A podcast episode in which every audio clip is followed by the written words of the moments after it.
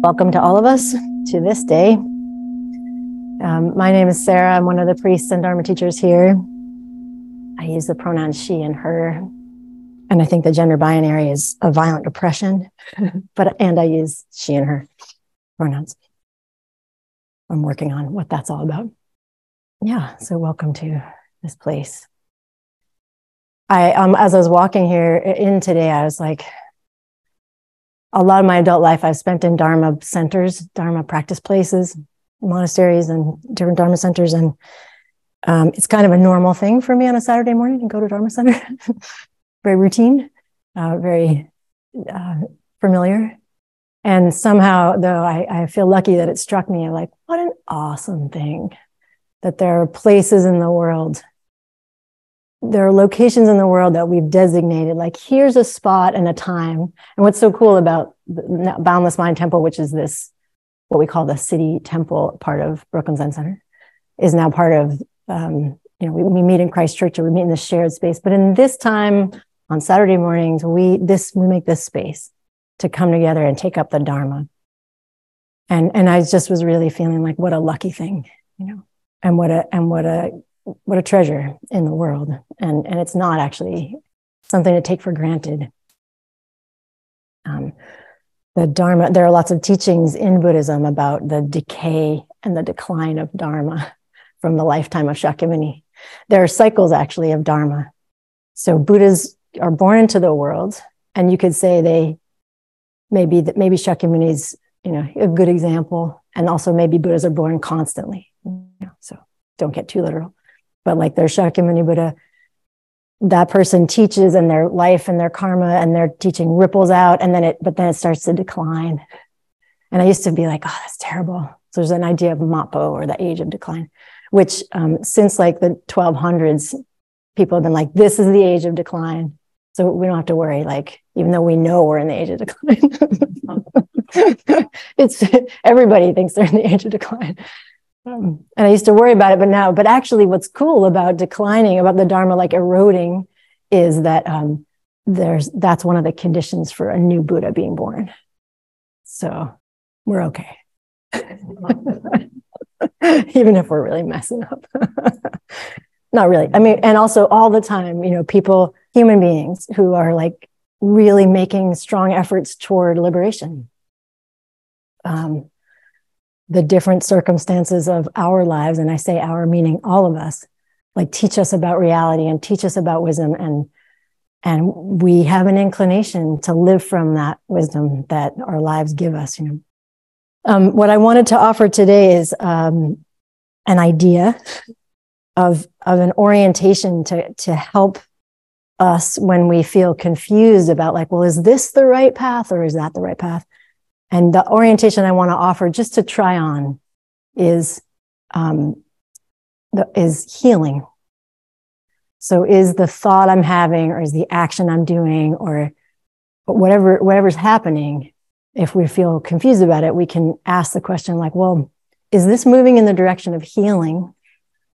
And particularly, um, is it moving in the direction of healing the delusion of being separate? And I'll say more about that. Or is it deepening that wound? Is it, is it digging that um, injury deeper? Is this thought I'm having separating me from the world or connecting me to it? And in that, in that connection, I, one of the things that's come to my heart lately is when I, when I can engage with connection, I, it feels like it's healing a lot of momentum uh, of karma that, that tells me I'm separate and that tells me other people are separate. Um, about a year ago, I had the gifts of, of this quote floating, being someone showing me this quote from Adrienne Maree Brown that says, We need to flood the systems with life affirming practices and policies. And it just, and that just like um, really impacted me. And for the last year, actually, that's been a guide in any given moment. So is this thought life affirming?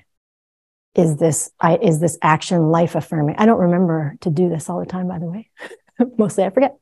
Um, but in terms of my practice, that question um, was has really been um, orienting.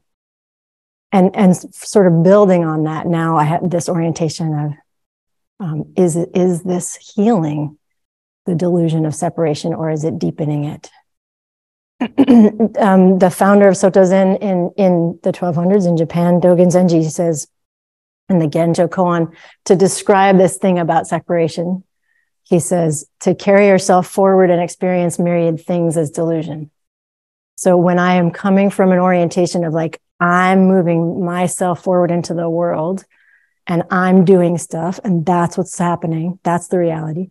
That's delusion. And then he offers, or, you know, one translation of what he offered is that myriad things come forth and experience themselves is awakening.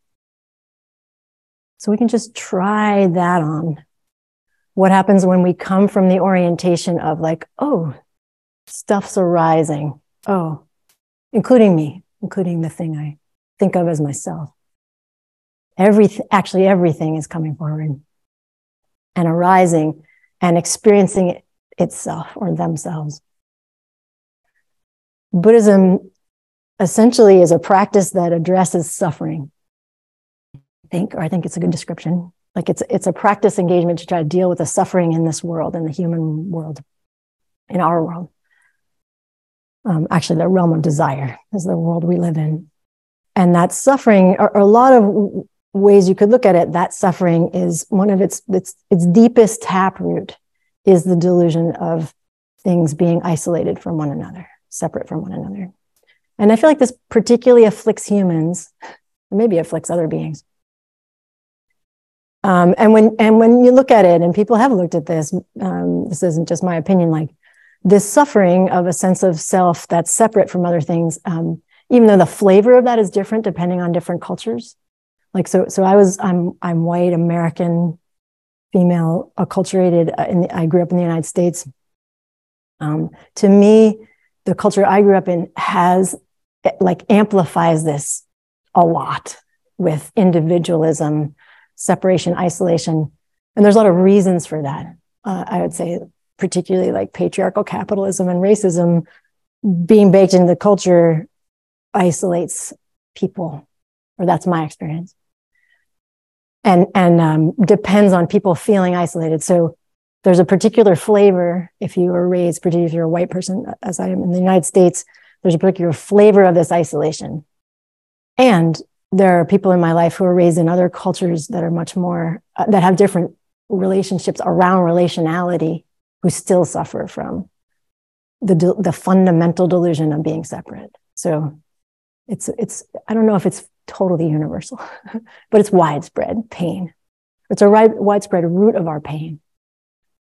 So the, the converse of that is that the truth and reality is we're connected. Um, in the book, um, The Heart of Understanding by Thich Nhat Hanh, I think I've talked about this before. That he he does a really good job of we can look at you know that we can't see the totality of how we're connected but we can certainly investigate some of the ways you know. So he talks about like if you look at this paper you can see the sun in this paper. You can see the tree that it was. You can see the, the lumber person who cut it down. You can um, and the life of all of that here. And that's like a way of describing how to look at how connected how we are connected. And it's a way to remedy um, a story of like i'm here and that's paper and that's all it is you know versus like actually this depends on everything to arise and so do i and so do you and so, and so does everything that's happening. So it's kind of abstract you know this idea of connection can feel abstract but we can really in our practice it's really important i think to ongoingly investigate how, how it is and to wonder about it like to wonder about the ways we're connected about the ways we're impacted and and one of the ways we can do that is to is to look at the delusion when it arises. And some of the markers of that delusion of separation are like control. Like i should i'm going to make this happen. I did that. Ever if whenever that's happening look for the delusion that's in that idea.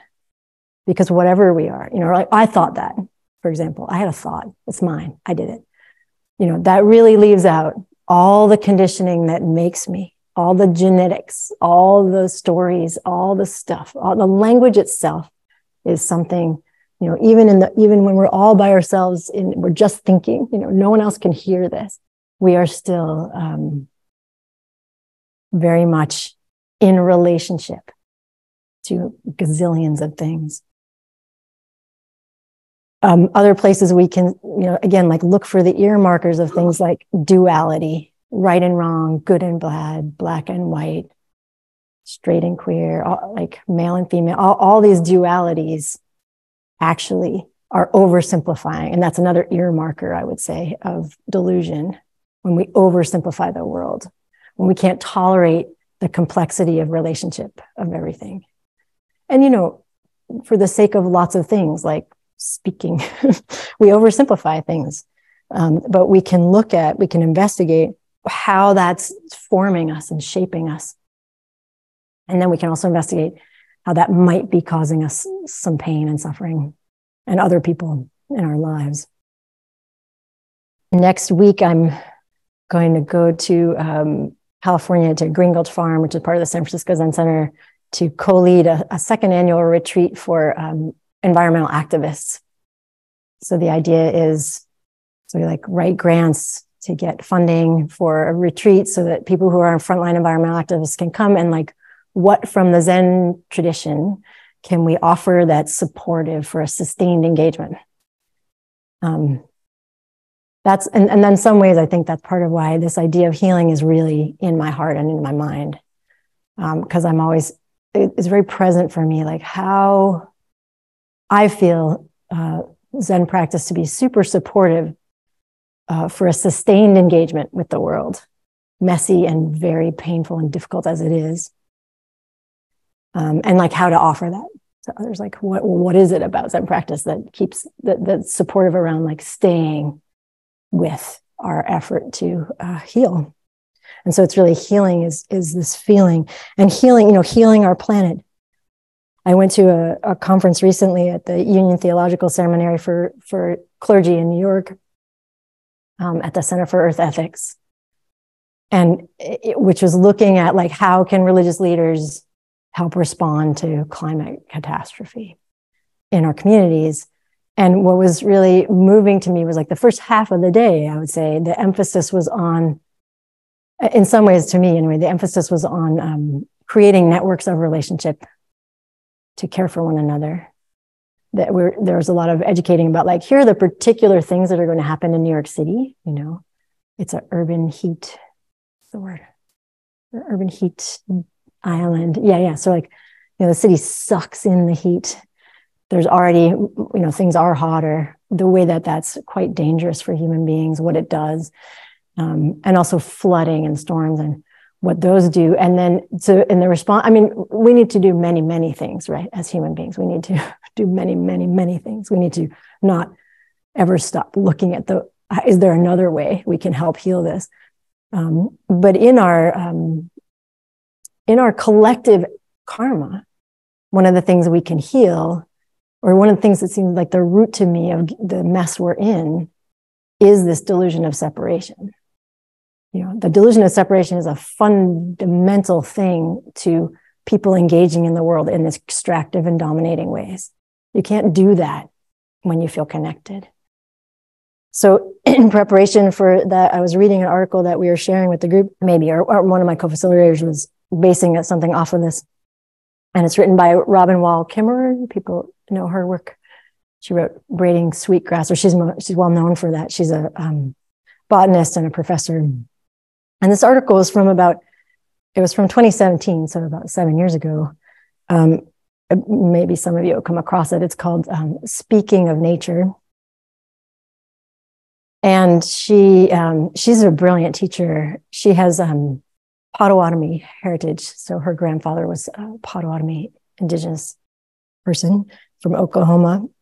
He was taken as a child from his home, like forcibly abducted from his family and brought to Carlisle boarding school, which was a, was well, it's a big one. You know, a lot of uh, indigenous kids were brought there, and uh, punished if he spoke Potawatomi language or or did anything that um, was from his culture. And so in that very deliberate way, this his his original language and, and culture was taken from him.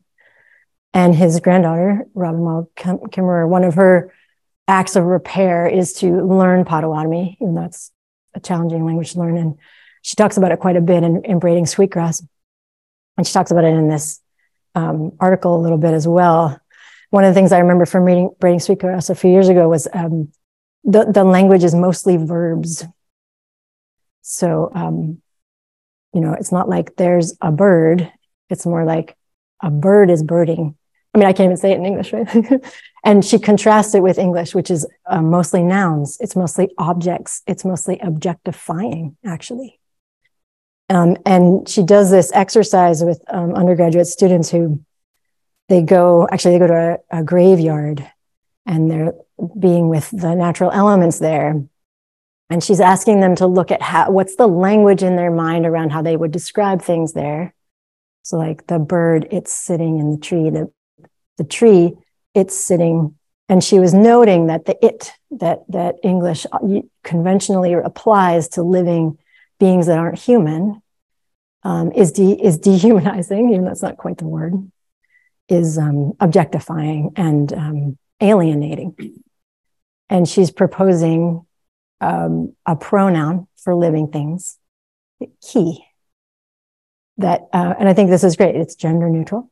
And also it's, um, like there's the word I want to say is rehumanizing, but it's like, it's reconnecting.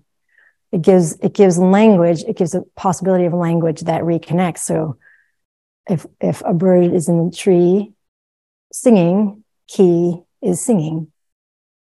The tree ki is holding the bird. And the students, uh, a number of the students describe what it feels like to give a life affirming um, pronoun to things. And then they were asking, like, well, is wind ki? And she's like, yep.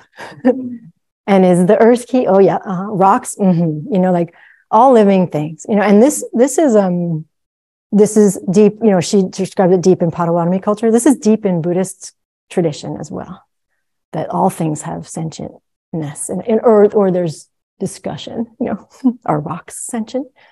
Um, and it's a it's not like a yes or no per se, but it's a question for us to ask. And it's for this same in some way. I, I think it's for the same reason that um, we ask that question so that we can be in a relationship to rocks and not be separate. You know. Um, and then so ki is the individual and kin is the uh, collective. So we can try that. I've been trying that walking around. Just try it on. Um, so a lot of students were very positive, like, thank you. This is, and, and it's not just, it's important that it changes the mind, but it also changes the feeling and the body, the, the physical orientation of relationship. You know? Um, so this is like, to me, this is a, a practice of healing conditioning that has objectified um, there, she also describes a student who like didn't say this in the group, you know, didn't say it directly, but in a in a reflection paper was like, "This is stupid. it's going to do anything." You know, that cynical voice. To me, this is very again like very much part of my culture. I've been trained in a cynical voice. It's like that's not going to do anything. Um, I don't really believe that voice, and it's not one that I uh, am much afflicted by actually, because I'm I'm pretty over it. I feel, and actually, I feel supported in the Dharma to feel like, you know, everything matters. And actually, this does matter. And when we change our mind and we change the way we feel about things, that changes how we act. And that changes the world. Actually, our world is made up of our collective karma. It does matter what we think, even in the privacy of our own little minds. You know? We do need to work on that. We need to take it seriously. What do I think? So she's like, you know, I see where that person's coming from, and I disagree. um, yeah. So what happens when when we try something like this? We try looking at what have we been taught, um, and and what happens if I play with it and I and I try to move it in the direction of healing. In that same fascicle, Dogen Zenji says, in that same writing where he says to carry the self forward and experience myriad things as delusion, that myriad things come forth and experience themselves in awakening. He says to study, or maybe it's in the Fukan but anyway, he says to study the Buddha way is to study the self. and and then to study the self is to forget the self is that's the translation. I hear that now as like so so look we have this invitation in practice to really look at what is happening for us in our minds. How have our minds been shaped? Really pay attention. Look and see. When you feel like um I, you know, I'll give an example from my own life of this in a minute, but like when even the little, the little weird feeling, the little niggling, the little discomfort to me, those are like gold. Look and see um, what's there. It, you know, usually there's a treasure trove of, of like an enormity of conditioning underneath a subtle little feeling. And those subtle, those subtle little feelings are, you know, there's, there's big obvious ways there's the, that we can notice that we think we're separate from other people. You know, when we like well, it's us versus them. That's a big one. it's kind of obvious. Me versus the world. I'm on my own. But it's these subtle ones that I think are more tenacious, less likely to come all the way into our awareness, and actually um, more likely to be shaping our behavior. And so that's why we want to pay attention to them. So I can give a, couple of examples that, you know, it's it's painful, but I'll, I'll share anyway.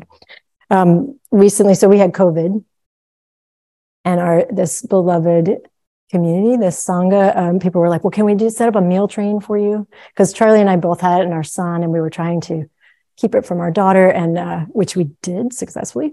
And um, what what also the Kristen who set up the meal train didn't know was like our drain was broken.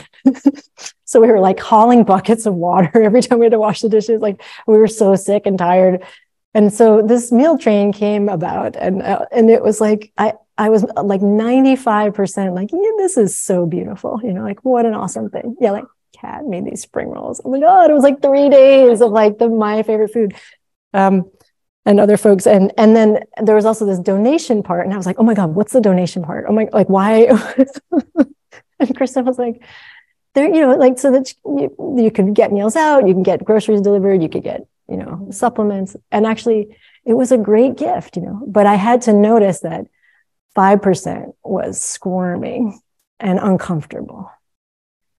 So again, like it's small. It, I am constantly advocating for people in the Sangha to receive the care of one another. Like I, I have to practice what I preach, right? Like, and I was like, oh, thank you.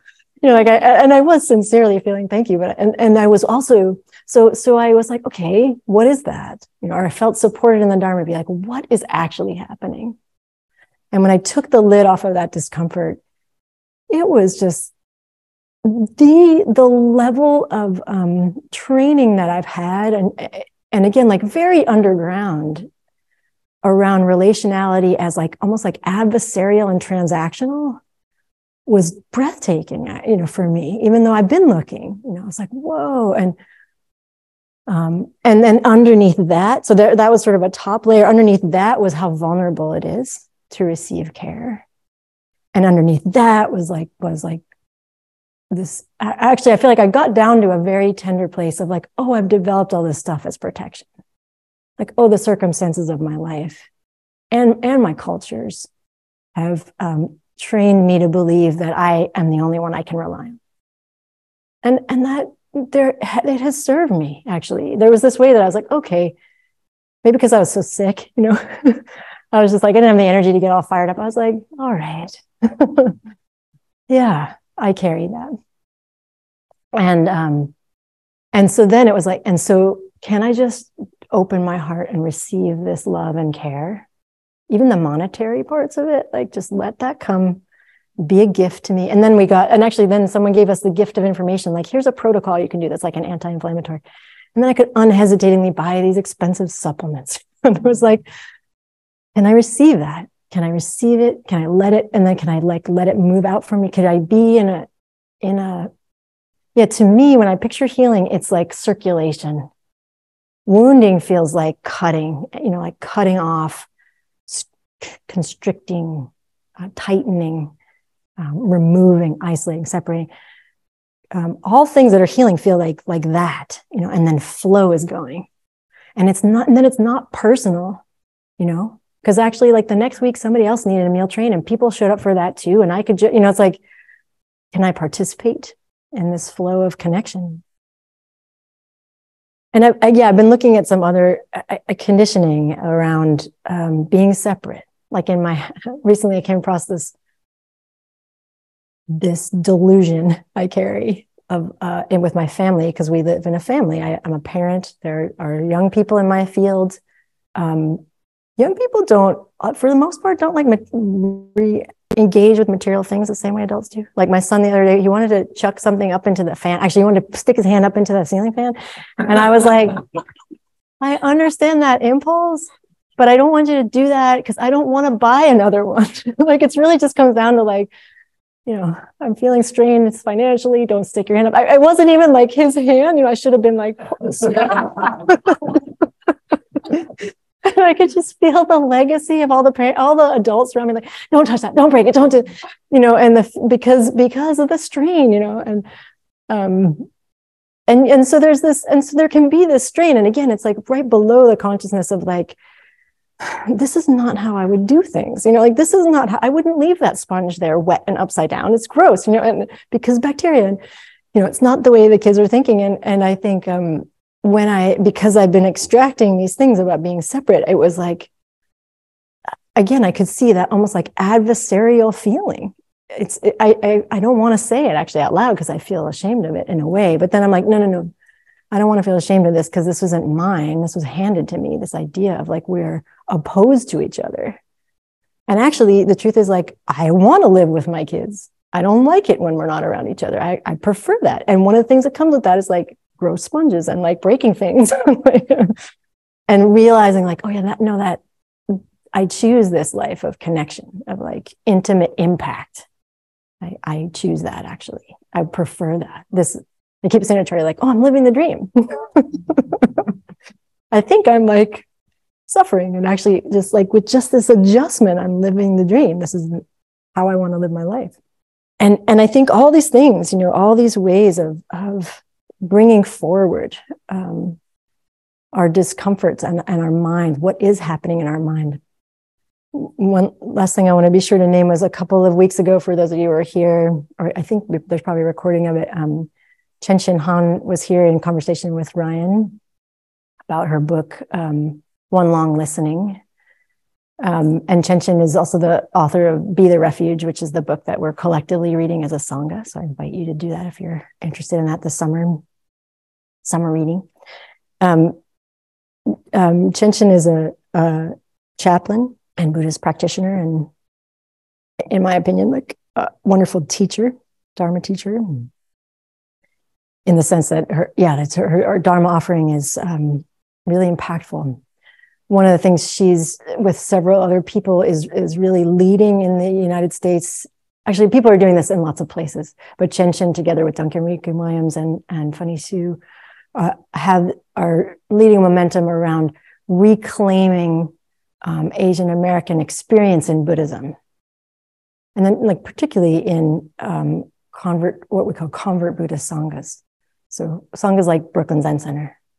This is a good example of a convert Buddhist sangha where uh, most people, not everyone, most people in our sangha were not born into Buddhism.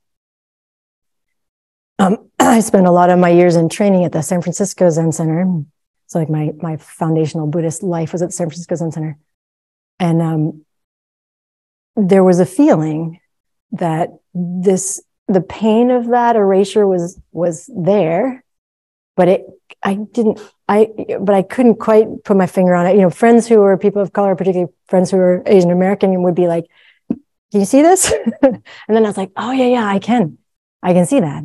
This whole community was actually founded as a way to kind of um, it, it, this it was founded as a way to kind to make separation between uh, the Japanese American community that that the founding teacher was a part of and white practitioners who just weren't able to mesh. And it, you know, it, it's important to name uh, both sides were like happy about the, the separating, sort of.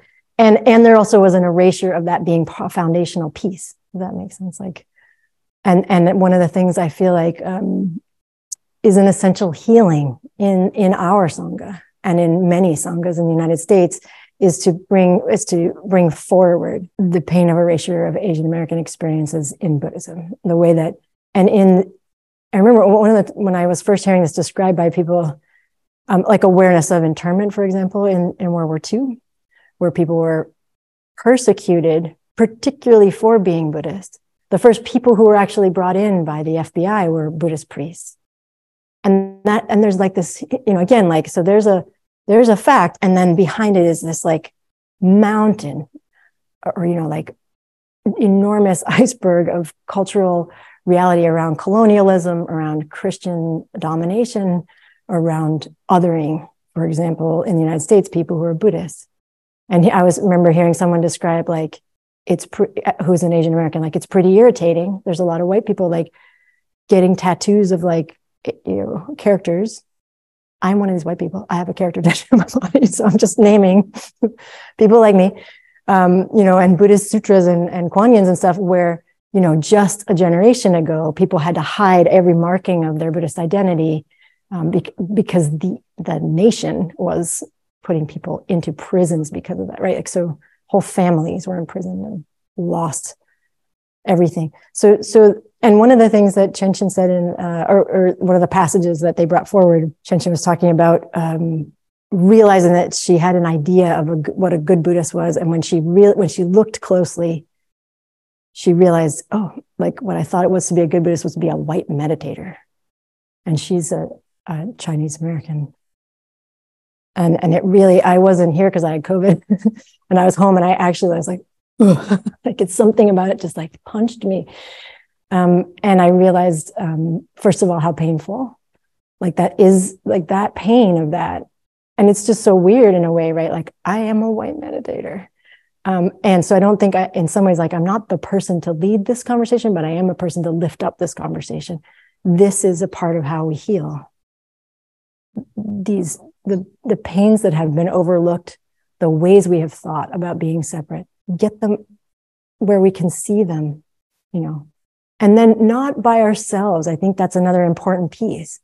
If we try to come at healing, if we try to come at healing a delusion of separate self as a separate person, it's not going to work.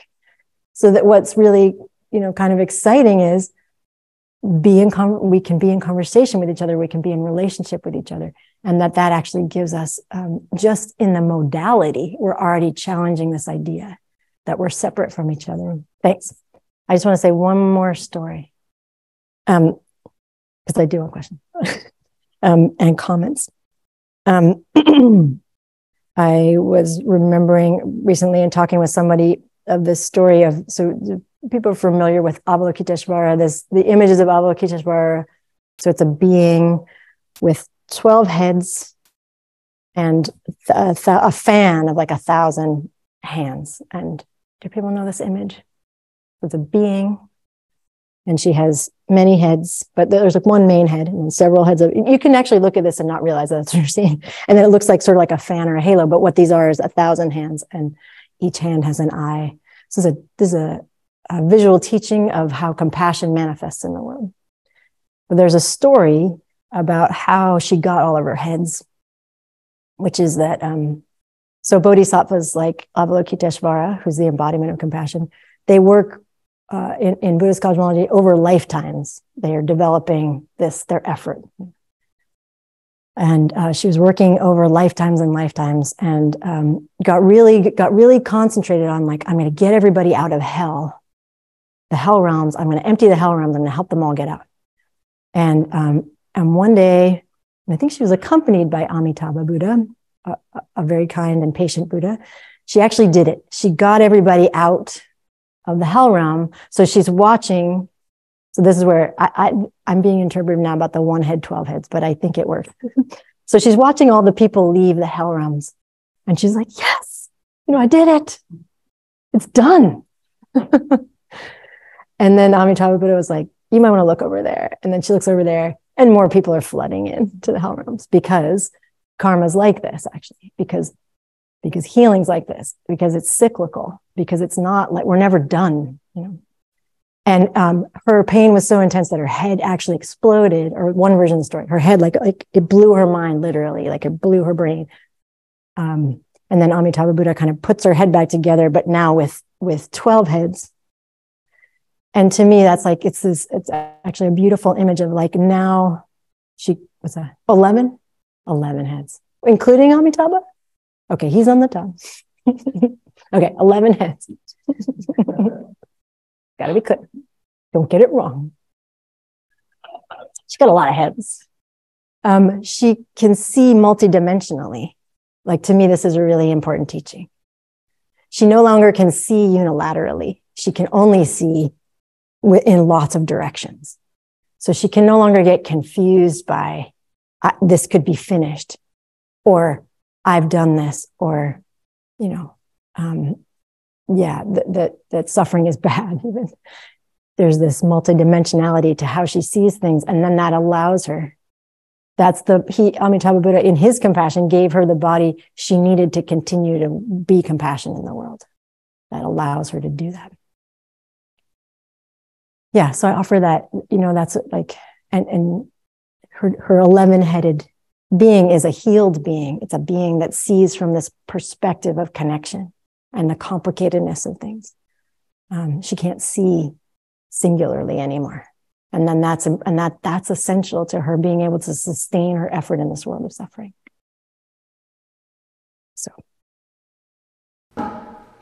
May our intention equally penetrate every. Thank you for listening to this podcast offered by the Brooklyn Zen Center. Our programs are given free of charge and made possible by the donations we receive. For more information on supporting Brooklyn Zen Center, please visit the giving section of brooklynzen.org.